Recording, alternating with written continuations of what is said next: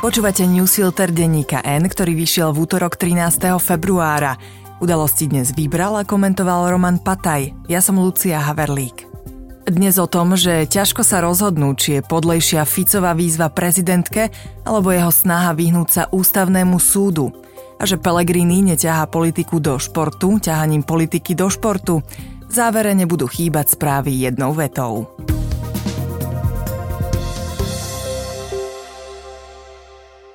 Keď už sa zdalo, že Robertovi Ficovi je všetko jedno a nebojí sa nielen väzenia, ale ani žiadneho politického súpera, objavil sa jeden potenciálne nebezpečný, rovno najpočetnejší, aký v každej demokracii existuje, ženy. Keď minulý týždeň vládna koalícia na pokyn svojho vodcu v rozpore s legislatívnymi pravidlami, morálkou aj so zdravým rozumom presadila v parlamente novelu trestného zákona, dostávala varovania z námestí od opozície i odborníkov, že popri všetkom tom zlom, čo presadzujú, je skrátenie premlčacích lehôd pri znásilnení neospravedlniteľné a voči obetiam kruté. Lenže koalícia nepočúvala, ako ju so slzami prosí napríklad Martina Holečková z KDH.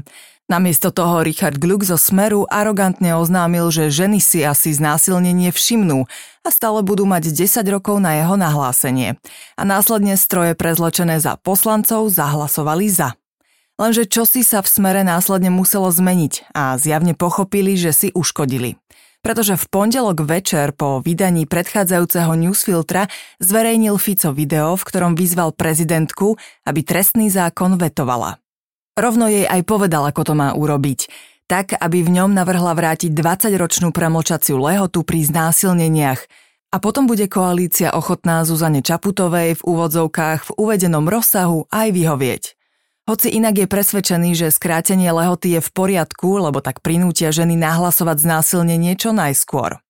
Toľká miera perfídnosti v jednom vyhlásení je aj na pomery Roberta Fica výnimočná a už sa k nej prihlásili aj poslanci hlasu, ktorí verejne hovoria, že skrátenie lehoty bola chyba, ale aj oni boli hluchí voči všetkým argumentom, kým bol čas. Teraz tiež žiadajú o nápravu prezidentku, ktorá je proti celému zákonu.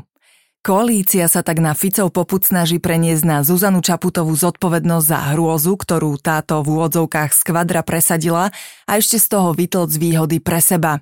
Ak prezidentka vetuje zákon ako celok, ale ústavný súd nestihne rozhodnúť pred nadobudnutím účinnosti, Fico ju bude obviňovať, že lehotu na premlčanie znásilnenia mohla zastaviť, ale neurobila to. Ak ho podpíše a pošle sudcom na posúdenie, ale tí opäť nestihnú rozhodnúť o pozastavení, urobí to isté. Aj vo chvíli, keď pochopil, že prestrelil tak veľmi, až proti sebe a svojmu nádejnému prezidentovi mohol poštvať priveľa žien, sa uchýlil k útoku.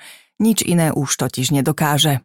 Navyše zákon ani v útorok neposlali prezidentke na podpis, lebo ho nepodpísal sám Fico, hoci inokedy ide o formalitu. Ani tento raz neexistuje čestný dôvod nepodpísať novelu, ktorú tak veľmi chcel.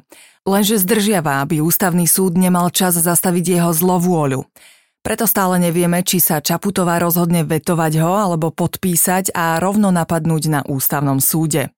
To je druhý rozmer podlosti, s ktorým nás koalícia, najmä Fico, konfrontujú. Nielenže sa uchýlili k zrýchlenému konaniu, ale ešte aj chcú vyšachovať ústavný súd tak, aby nestihol rozhodnúť o pozastavení účinnosti zákona pred 15. marcom.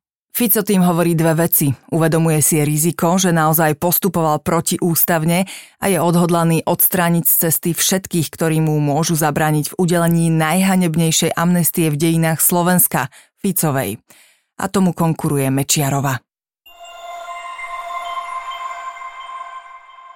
Nie je verejne známe, či Peter Pellegrini za celý svoj život držal aspoň raz v rukách hokejku, alebo si vystačil iba s garnížou od záclony a ručnou kosačkou. No po dnešku je verejne známe, že nemá ambíciu riadiť obľúbené záhradníctvo, ale určovať zostavu slovenskej hokejovej reprezentácie. Predseda hlasuje taký vyplašený, že prehrá prezidentské voľby, až hľadá hlasy aj v najtemnejších kútoch spoločnosti, v ktorých sa inak necíti doma. Preto keď podľa prieskumov takmer 10-percentný Harabin vyhlási, že v druhom kole svojim voličom neodporúči voliť Pelegriniho, Pellegrini sa im prihovorí apelom na Slovenský hokejový zväz, aby umožnil reprezentovať hráčom z ruskej KHL. Pretože on síce o hokeji veľa nevie, ale celkom presne vie, že oni presne toto chcú počuť. A tak presne ten istý politik, ktorý inokedy bude s vážnou tvárou tvrdiť, že politika nepatrí do športu, teraz hodlá určovať kanadskému trénerovi slovenskej hokejovej reprezentácie, koho do nej má zavolať z Ruska na majstrovstva sveta v Česku. Ide priam o dokonalé popretie všetkého, čo obhajcovia Ruska, jeho športovcov a zahraničných športovcov pôsobiacich v Rusku doteraz o športe a politike povedali. Oni si to síce nevšimnú, ale ako si všimol kolega Tomáš Čorej v športovom newsfiltri, brankár Adam Huska z Nižného Novgorodu propagoval rozhovor proruského krajine pravicového desinformátora Takera Carlsona s Vladimírom Putinom, v ktorom mu kládol nulový odpor a nechal ho voľne šíriť ruskú propagandu. Húskovi je zjavne v Rusku dobre, v Česku by ho ešte mohli vypískať.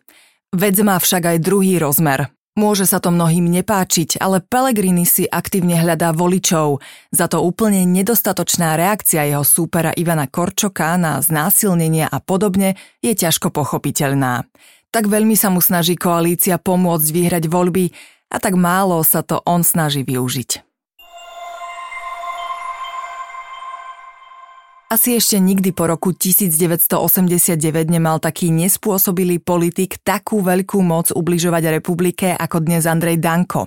Muž, ktorý mal odísť z politiky najneskôr, keď sa preukázalo, že si ukradol vysokoškolské vzdelanie a najnovšie potom, ako utiekol z miesta dopravnej nehody, namiesto pokory ničí základy demokratického štátu, pretože rozvracia jeho inštitúcie. Sebavedomie, s akým to robí, zároveň naznačuje, že si je istý podporou vodcu koalície Smer, Hlas a SNS. No nejde len o Dankovo správanie, znepokojujúce sú najmä jeho výsledky a predstavy do budúcnosti. Málo čo to ilustruje lepšie ako koniec hlavného hygienika Jana Mikasa. Jeho odvolanie dnes oznámil hlas s tým, že ide o jeho rozhodnutie a nevzniklo pod tlakom SNS. Lenže o potrebe odvolať Mikasa hovorili práve Dankovci, konkrétne konšpirátorská úderka Kotlár Šimkovičová, ktorá pandémiu COVID-19 považuje za výmysel. Prvý z nich dostal za úlohu vyšetriť jej manažment a rýchlým výsledkom v úvodzovkách prešetrovania, hoci bez predloženia akýchkoľvek reálnych výsledkov, je práve odvolanie Mikasa. Slovensko sa tak dnes stalo krajinou, kde nie veda vyvracia bludy, ale kde bludári odvolávajú vedcov. Aj keď Mikas nebol zďaleka dokonalý, SNS po ňom išla pre jeho vernosť vede. Falošný doktor práv Danko mierí ešte vyššie. V teatri sa rozrozprával na tému RTVS. V prvom rade sa priznal, že v rokoch 2016 až 2020 osobne schváľoval, kto môže moderovať reláciu o 5 minút 12. Konkrétne to mal byť dnešný poslanec KDH Jozef Hajko, ktorý debatu naozaj moderoval.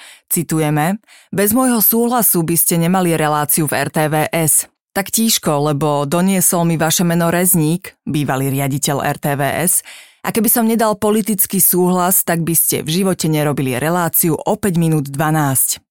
Či je to pravda, alebo sa Danko snaží tváriť dôležitejším než je, nie je až také dôležité.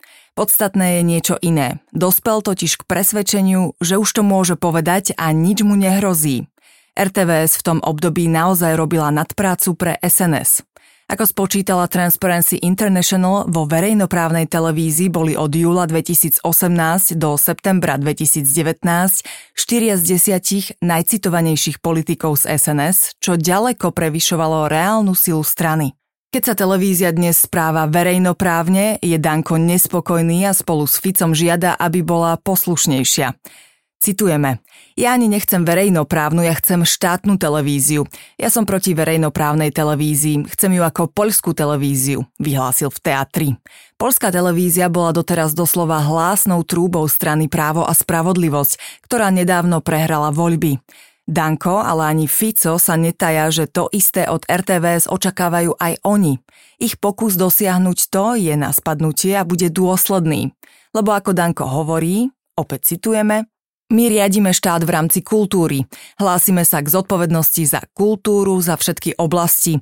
Ja som zástanca tvrdej ruky štátu a keď sa tu nebude tvrdou rukou vládnuť, tak vždy to tá opozícia zneužije ako slabosť. A teraz ešte správy jednou vetou. V parlamente sa v útorok ani na druhý pokus nepodarilo otvoriť mimoriadnu schôdzu k odvolávaniu Martiny Šimkovičovej. Do sály opätovne neprišli koaliční poslanci, o odvolávaní ministerky kultúry sa tak bude rokovať neskôr. PS, SAS a KDH chcú pokračovať v protestoch, zatiaľ však nehovoria kedy. 21. februára podporia občianske zhromaždenie, ktoré bude k výročiu vraždy Jana Kuciaka a Martiny Kušnírovej v Bratislave.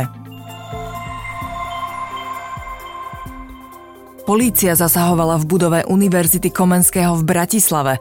Preverovala okolnosti oznámenia, ktoré sa týkalo výhrážok smerujúcich proti farmaceutickej fakulte. Maroš Žilinka so svojím námestníkom Jozefom Sedlákom neohlásene navštívili reedukačné centrum v Trstíne, kde žijú maloleté dievčatá. Potvrdil, že tamojšie podmienky sú katastrofálne a nehodné starostlivosti o maloletých v 21. storočí. Mimovládne organizácie sa v petícii dožadujú stiahnutia návrhu novely o posudzovaní vplyvov na životné prostredie od Tomáša Tarabu. Organizácie Via Juris, Greenpeace a ďalšie hovoria, že by verejnosť a samozprávy vylúčila z dôležitých častí povoľovania škodlivej výstavby. Ministerstvo školstva sa chystá spolu s analytikmi útvaru hodnoty za peniaze prehodnocovať výdavky na regionálne školstvo. Reagovalo tak na výhradu Najvyššieho kontrolného úradu, že dostatočne nekontroluje súkromné stredné školy. Slovenská obchodná inšpekcia bude môcť opäť robiť cenové kontroly potravín v obchodoch. Schválil to parlament, vzniknúť má aj štátny informačný systém na porovnávanie cien potravín. Udalosti do dnešného newsfiltra vybral a komentoval Roman Pataj.